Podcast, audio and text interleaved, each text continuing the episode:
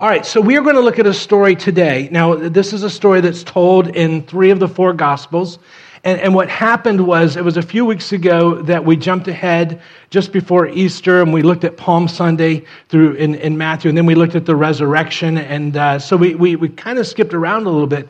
But there was this story that's there in Matthew, and we kind of skipped over it. So I wanted to come back today. This is, this is a, uh, a great story. There's going to be something in here for every one of us. As we begin this today, I want us to begin by asking the question what is that one prayer that if God were to answer this one prayer, everything in our lives would change? And, and the truth is, we all have that one prayer, don't we? And if you were to look in my life, I can tell you that that one prayer, if God would answer, everything would change, has been different at different points in my life. And so I you want to you want to find out what that question is because I believe God wants to do something about that. But also, as we get into this, we're going to find ourselves in this story. We're going to see ourselves at some point in this story, and that's going to be important as we go. Now, also, one of the things that I love about the Bible is that there's a whole lot more going on as you read through the Bible than just what we read on the surface. It's the Word of God, and so there's a lot more going on, a, a lot of layers as far as looking at it, seeing what it has to say. So there's this great verse back in Hosea, and it says this. I put it on your outline. It says, God speaking, He says, I've also spoken by the prophets. I have multiplied visions, and you certainly see that as you go through the Old Testament, uh, especially if you see prophets like Ezekiel. There's lots of visions that God gives. He says, I've used visions and I've used similitudes, and I've underlined that by the ministry of the prophets. Now, the word similitude is not a word that we're typically familiar with. It's something that God uses, but it's not a word that we commonly use.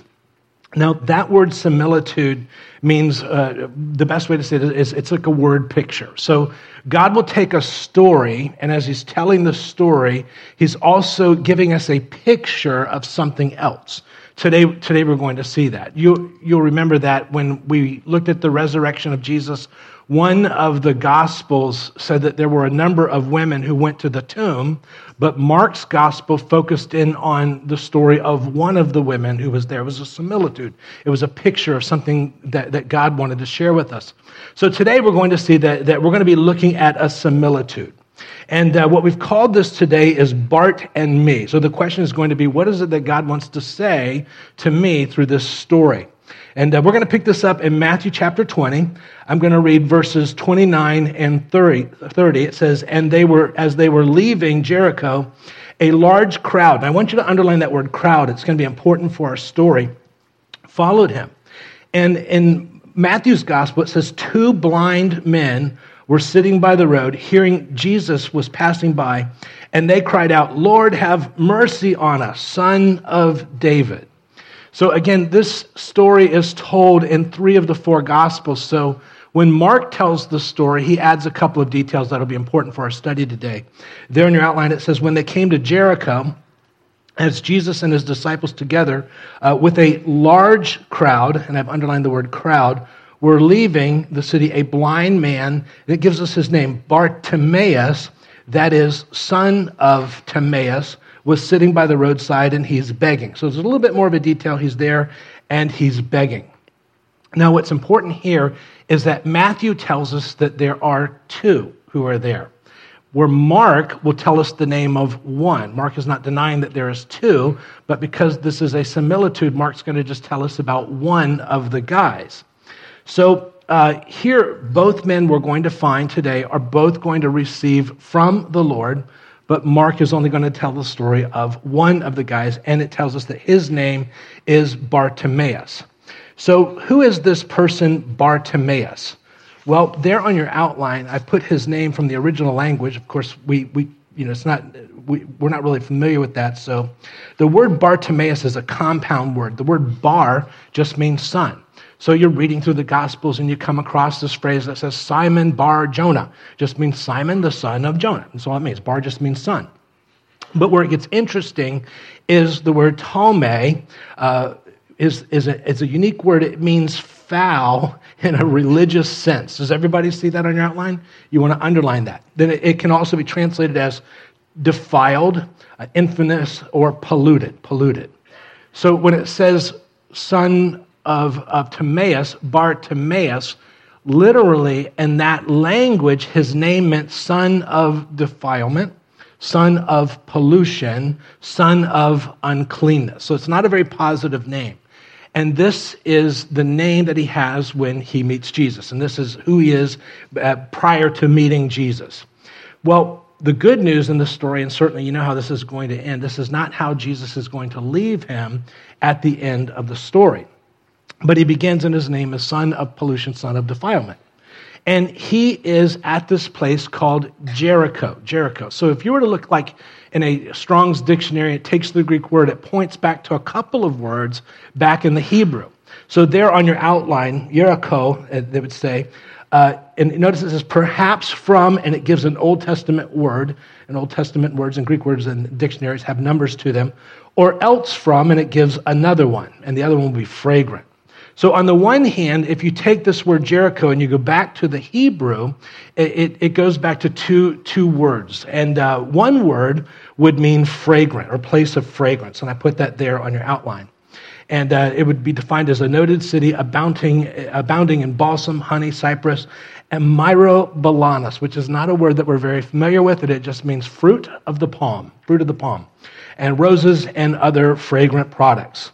So, one of the things that we notice about this Bartimaeus is that he is in a place of abundance. And you want to write that down a place of abundance. So, the son of defilement uh, is living in a place of abundance. So, how do we know that it's a place of abundance? Well, we know that there are at least two blind men there sitting by the road and they are begging. You don't do that unless there is enough income that, that people would be giving you. So, this would be a place of, of abundance. Also, what we're going to find is that word Jericho goes back to two Hebrew words. The other word there on your outline is, uh, I won't even try to pronounce it, Yurik, Yurika, we would say, and it just means the moon. Does everybody see that? Just means the moon. And uh, so here's what we're going to find this is a place where people don't worship the Lord. They don't worship God, or they didn't worship God. So go ahead and write that down. Jericho just means the moon just means the moon.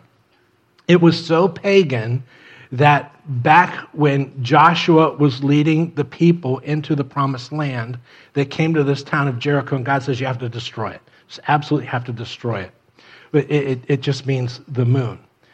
If you've been around the Bible for any length of time, you know there was a guy back in the beginning. His name was Abraham. Abraham's called the father of faith. He was the beginning of the Jewish people before Abraham becomes a believer in the God and the God of the Bible and follower of God, he prior to that worshiped the moon god of war back in Ur the Chaldees, and the name of that god was All. All was the name of the moon god of war, and his symbol was a crescent moon.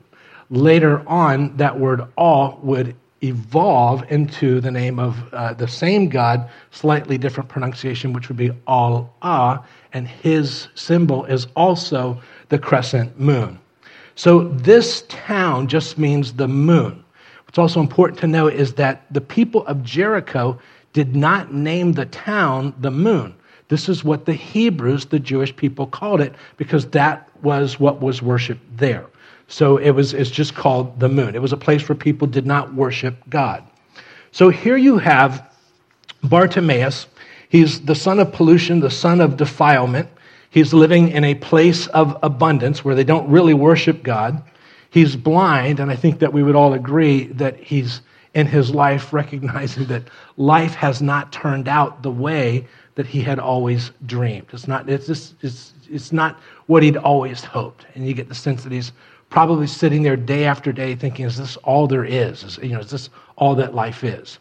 So, what is his situation? There in your outline, write this down. We'll move through this pretty quick.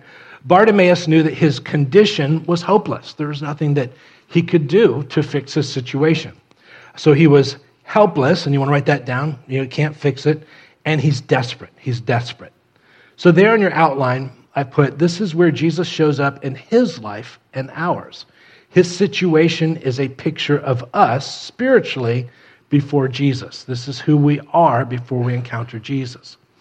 As you go through the Bible, you'll find that the condition prior to encountering Jesus is commonly referred to as blindness. So Paul would say it like this there in your outline.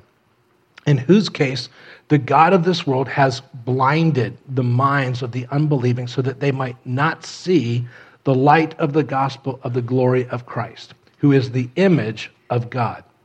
So, again, this is a similitude. So, this is going to be a story, but it's also a picture of, something greater. So, what we're going to find, and you want to write this down, like many, Bart, Bartimaeus, is seeking help from anyone. Anyone. Whoever has an answer, he wants in.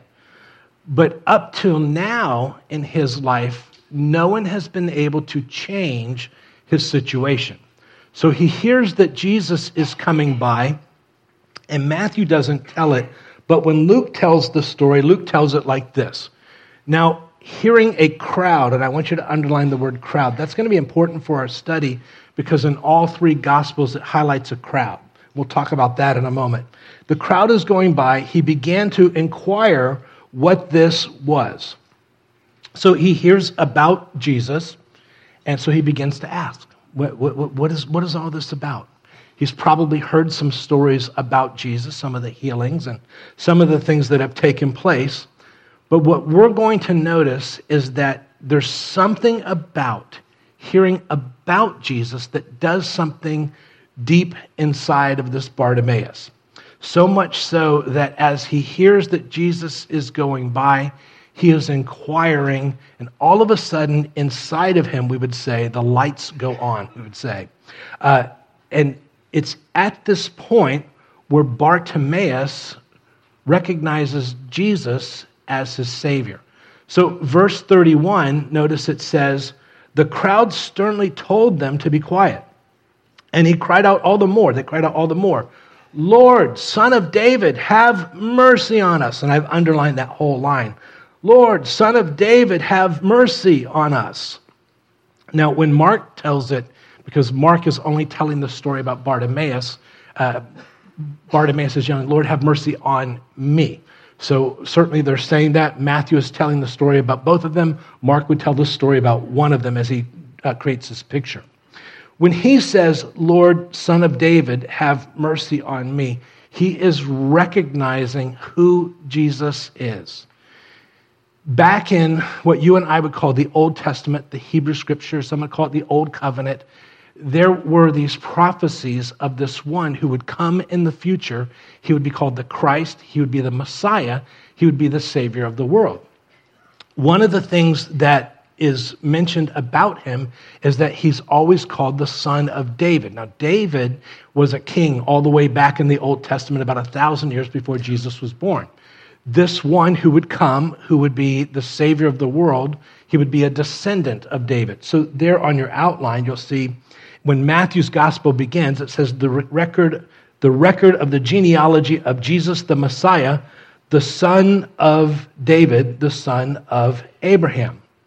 God had said that when this Messiah arrives, he would be a descendant of David. What's foreign to you and I, as Westerners on the other side of the world, in, in our language, we have a son, we have a grandson, we have a great grandson. Uh, we have parents and we have grandparents, but back in the Hebrew, they didn't have the term for grandson, great grandson. So if somebody came after you, you just said, That's my son. And those who came after you, they would point back, that's my father. You could be the great, great, great grandfather, but they would say, my, my father. They only had one word. So this one who would come would be a descendant of this king called David. Well, not only that, but we're going to find about 500 years plus before Jesus is born, there was a prophet, and his name was Jeremiah, and he also gave some details of this one who would come in the future. There on your outline, it says, The days are coming, declares the Lord, when I will raise up to David, underline that, and everybody got who he was talking about, a righteous branch, a king, and you want to underline that, who will reign wisely. This is the name by which he will be called. So here's what we're going to call him. And you want to underline the Lord our righteousness. The Lord our righteousness. One would come from this King David. He would be also a king, but his name would be the Lord, our righteousness. in that context, it meant that he would be God, but he would be our righteousness. Now, here's what this means you and I, if we have anything good in us, uh, as it relates to our relationship with the Lord, we don't bring anything to the table. We don't bring any righteousness or goodness. Anything that we have is something that He has supplied for us that makes Him the Lord, our righteousness. He would be fully man and He would be fully God. He has done it all for us, is the idea. So far, so good? Well, going on, here's what this one would do when he arrived.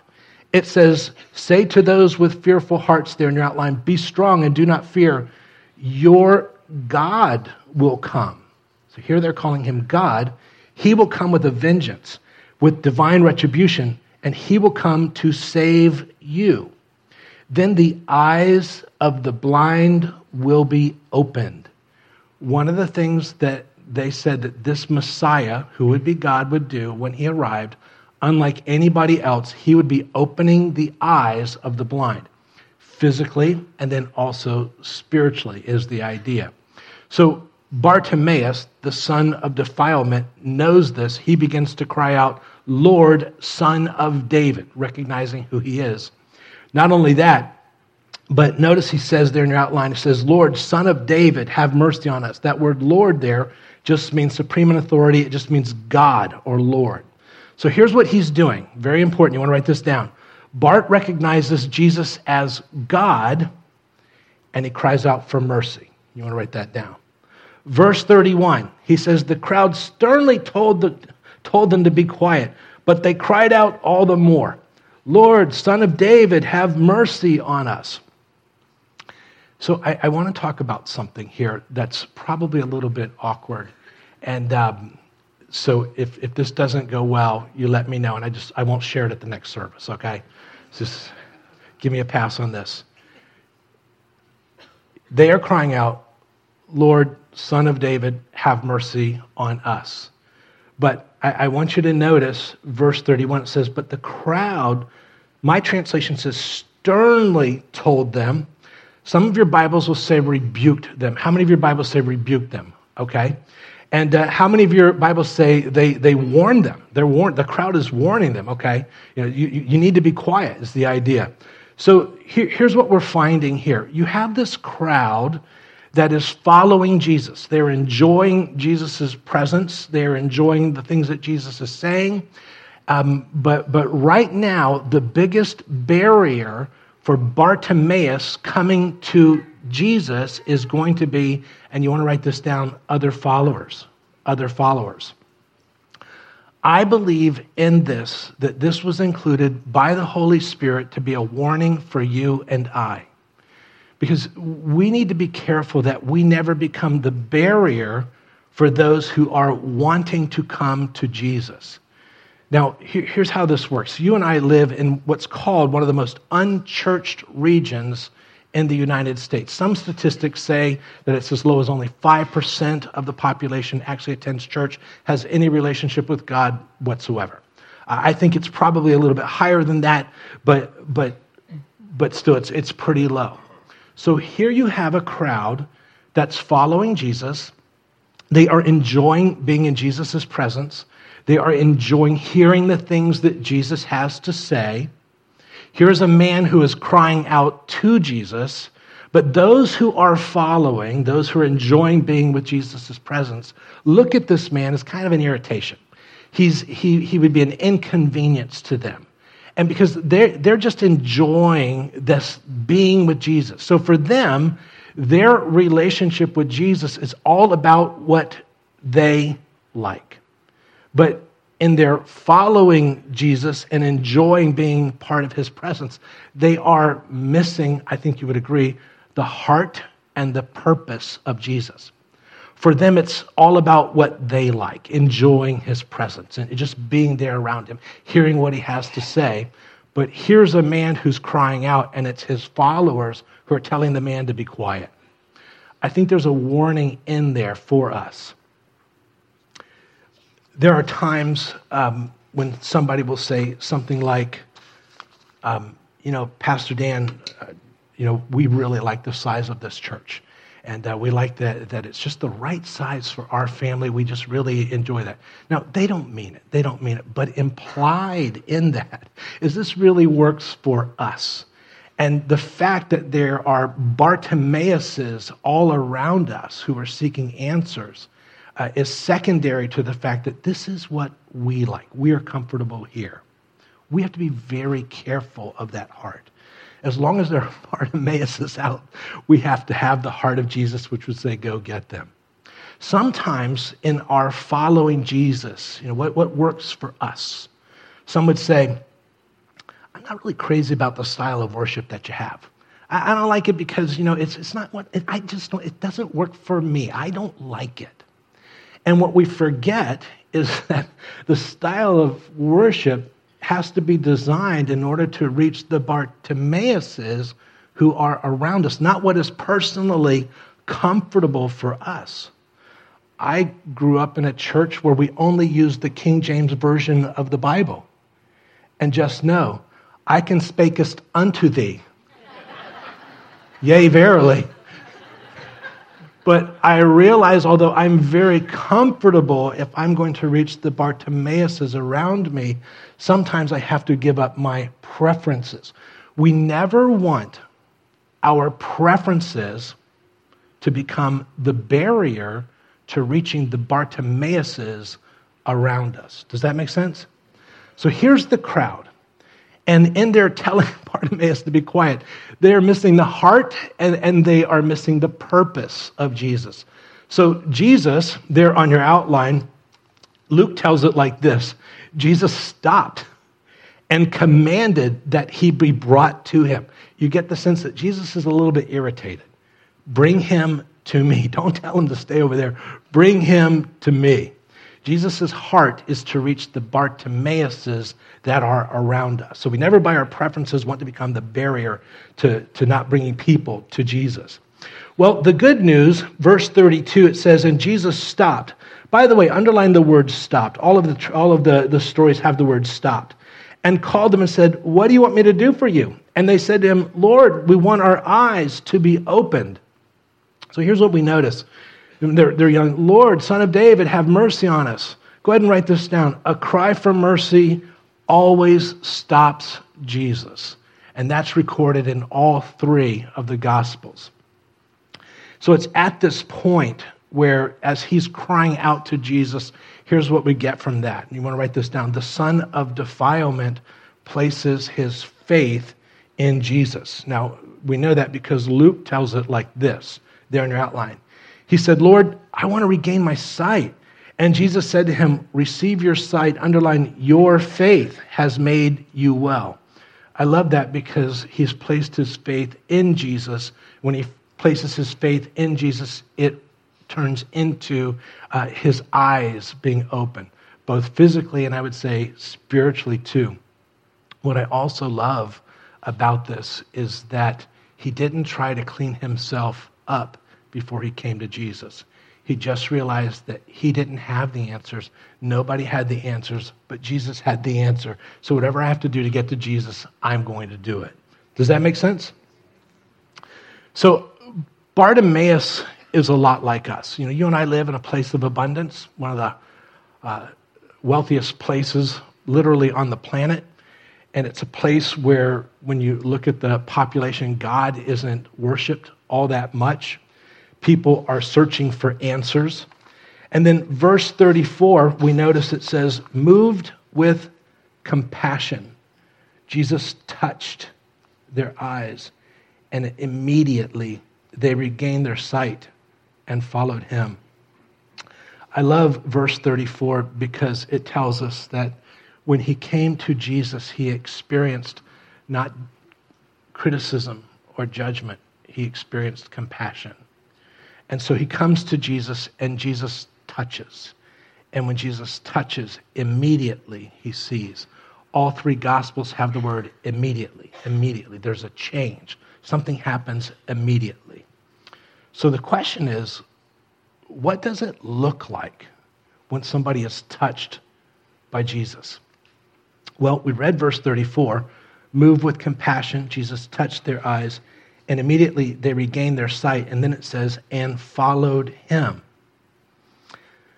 When Luke tells the story, Luke adds a little bit of detail. Luke says, immediately he received his sight and followed Jesus, and I've underlined that, praising God. And when all the people saw it, they also praised God. All the people saw it, they also praised God. So, so there's some things that we notice what it looks like when somebody's touched by Jesus. They've gone from blindness to the eyes are open.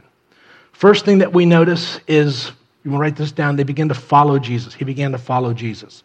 And that's in all three Gospels. All, all the Gospels that tell the story says immediately he begins to follow Jesus. And what that, that means is he, he doesn't go back to the place where he was before. He just begins to follow Jesus. And then we notice that he begins to openly praise God. Openly praise God. He just responds. Nobody has to tell him, hey, you need to praise God. He just openly does that. I think that, that um, you and I live in a generation where those who profess to have been touched by him don't always respond by openly praising him. My theory on that is that somehow, some way, we miss what it is that Jesus has actually done for us and what it is that he saved us from. If we recognize what it is that Jesus did for us and what he's actually saved us from, we would automatically begin to praise him for the change that he's brought into our life. But you and I live in a generation that sometimes misses that. I think it's also important to, to as it says, he begins to praise God. Um, you, and, you and I live in a generation and part of the world where when a story is told, it typically, typically concludes by saying something like, and they all lived happily ever after. When you, you look at this story, there's the parts that we see, and then there's the parts that we don't really think about. So there's some parts in here that, that we tend to miss over, we, we tend to just uh, pass over, we miss. One of the things that we find is that having his eyes open and following Jesus and praising him is going to mean something for this man. One of the things that it's going to mean is there's going to be a complete loss of income. You ever thought about that? I mean, you're blind and you're begging. You can't really go back there the next day to your old job. Do you agree? But he doesn't care. You know, I can see. I don't care that I can't I don't have a job. I see. I think it's important also to realize that if you've been a blind man begging, you don't really have any marketable skills. That's okay. I don't care. I, I see. That's all that matters. He and Jesus are going to begin that journey of working out those issues. Uh, it could be, you know, m- many times we think that it all just works out. I, I'm, I'm going to suggest that, that he is now able to see, but he's probably still single. You know, it's not like he got married, he's, he's still single. Or worse, he's married and he goes home and sees what his wife really looks like.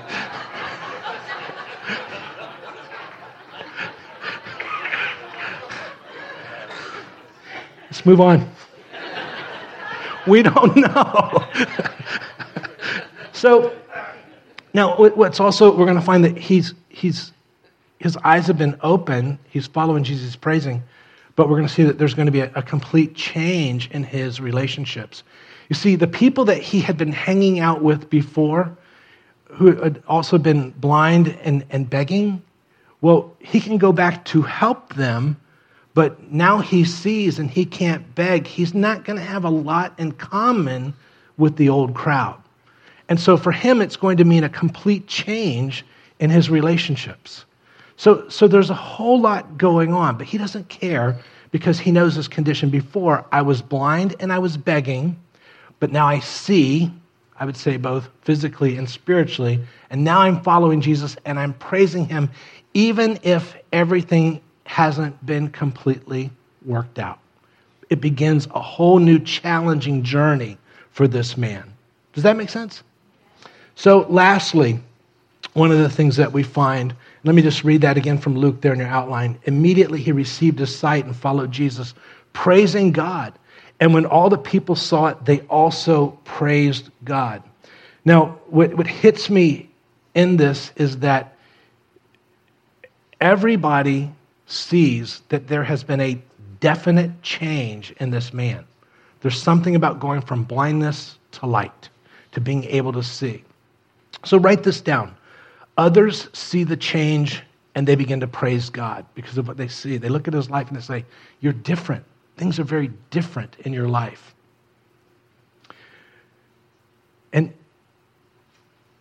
and it begins for him an entirely new journey. Doesn't mean all the challenges have gone away. It's just now that he sees them with his eyes being open.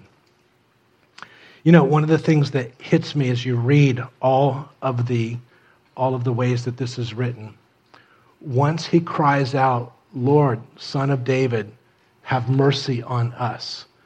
Once he's touched by Jesus, he is never again referred to as Bartimaeus, the son of defilement. That identity is gone. And so now he'll only see himself by his new identity. I, I share that today. By the way, did you find that at least interesting? Good, good, good. You know, we're all in this story somewhere. For, for some of us, we are Bartimaeus, and we're at that place where we realize we've been looking for answers. Nothing has worked. We realize our condition. Uh, we look at life. We say, I always thought there would be more. I thought it would be better. And then one day we begin to hear about Jesus. And when we hear about Jesus in the stories, something happens inside. We don't manufacture that, but it's in hearing that somehow he uses that to bring us to the place where we say, Yes, I want that. What I, what I love about that story is that when we say yes, we encounter Jesus having compassion. It's not criticism, it's compassion. We don't clean ourselves up before we come to Him. We just call out, Have mercy on me. He touches us, the lights go on, everything changes. Everything changes, but there's still challenges. The difference is now we face those with the lights being on in relationship with Jesus. He begins to work with us as we take on those challenges. So we, we find ourselves at some point in our life like blind Bartimaeus, who is no longer blind, a whole new identity. If that's you today, in, in just a few moments, I'm going to close in prayer. And if that's you, you have the opportunity to invite Jesus to come into your life as you cry out, Lord, Son of David, have mercy on me. You will experience his compassion. And the good news is that once he steps into your life, he will never leave. Never. So then you're his. And then you begin following him, and then you too begin to work out the details of your life my greatest concern for our church is that we wouldn't be like Bartimaeus. We would be like the crowd that's following Jesus. But when we encounter the Bartimaeuses who are around us because they make us uncomfortable, because they are inconvenient, because we really like being around Jesus and hearing the things that he has to say. Uh, we might find ourselves missing the heart and the purpose of who Jesus is, even in our following him, to where Jesus has to say, Go get them. So I, I, think there's a warning in that and a place for all of us to evaluate where we are.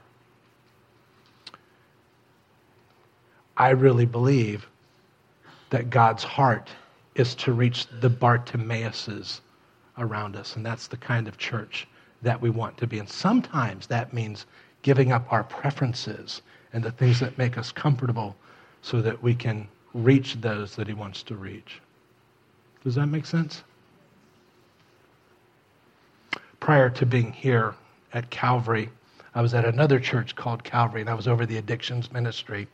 And in life, you have those slice of life moments that you never forget. And uh, in ministry, you have the same thing.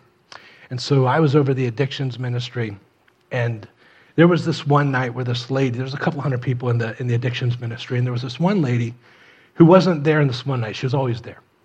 But this one night, she wasn't there. And so uh, we ended the addictions meeting that night, and uh, this car pulls up. We're all standing outside saying goodbye, and this car pulls up. And uh, this hysterical lady gets out of the car screaming, and uh, the car speeds off real quick. And it's the, the lady who had been part of our addictions ministry. And uh, without getting too graphic, she was sick, and uh, things were coming out. And she came running up. And uh, so she's hysterical.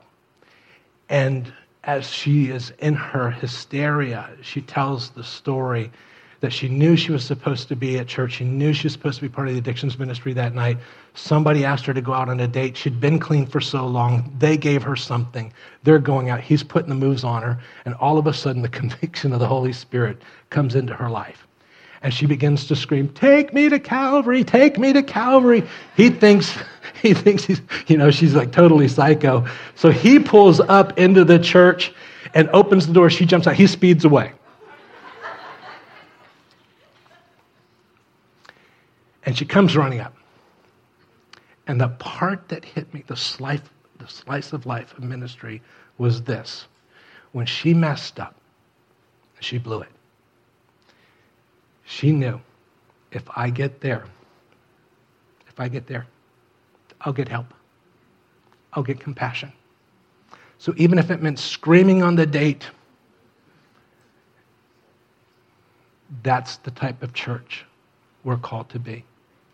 Where the Bartimaeuses around us look and they say, whatever's going on, if I can get there, I'll get help. We need to be the crowd that sees the Bartimaeuses and we say, let's get you to Jesus. Yes, it's inconvenient. Yes, it's messy. Yes, it's dirty. But there's nothing like it when you see that. That's our heart. That's what we want. So I think there's an opportunity for us to evaluate the crowd that's following. Who are we going to be? Well, with that, we're going to close in prayer. If you're here today and you're a Bartimaeus and you were to say, I know I need this, then today's your opportunity. If you're the follower of Jesus, enjoying being around him, loving the teaching, but forgetting that it was his heart to bring the Bartimaeus to him, evaluate and say, Lord, what do you want me to do with this? There's great opportunity. Let's pray. Heavenly Father, as we wrap this up today, Lord, for those of us who are here today and we've been hearing about you, we realize our situation. We always thought that there'd be more, always thought that life would somehow be different. But we've heard about you and we've heard about the changes that you've made in other people's lives, and we want that. So, like Bartimaeus, we cry out to you, Lord Jesus, Son of David, have mercy on us. And so we come to you and we ask you to take us and give us your compassion and touch us. Let the eyes be open. Let us see what we didn't see before. So we invite you in. Forgive us of everything we've ever done. If that's you today, I want you to know that after the service, there's going to be some prayer partners standing by. They would love to pray with you. Pray with them as you solidify this decision. Don't leave here today until you know that you know that you know that you've taken that step. But Lord, for those of us who find ourselves following Jesus, enjoying Jesus, but somehow bothered by the Bartimaeuses around us, Lord, bring us back to the place where we recognize your purpose and your heart and help us to be part of what it is that you want to do. I pray, God, that you do great things in the life of this congregation. Father, thank you for this day. I pray that you keep us till we meet again. It's in Jesus' name that we pray. And all God's people said, Amen. God bless you guys. We'll see you next time.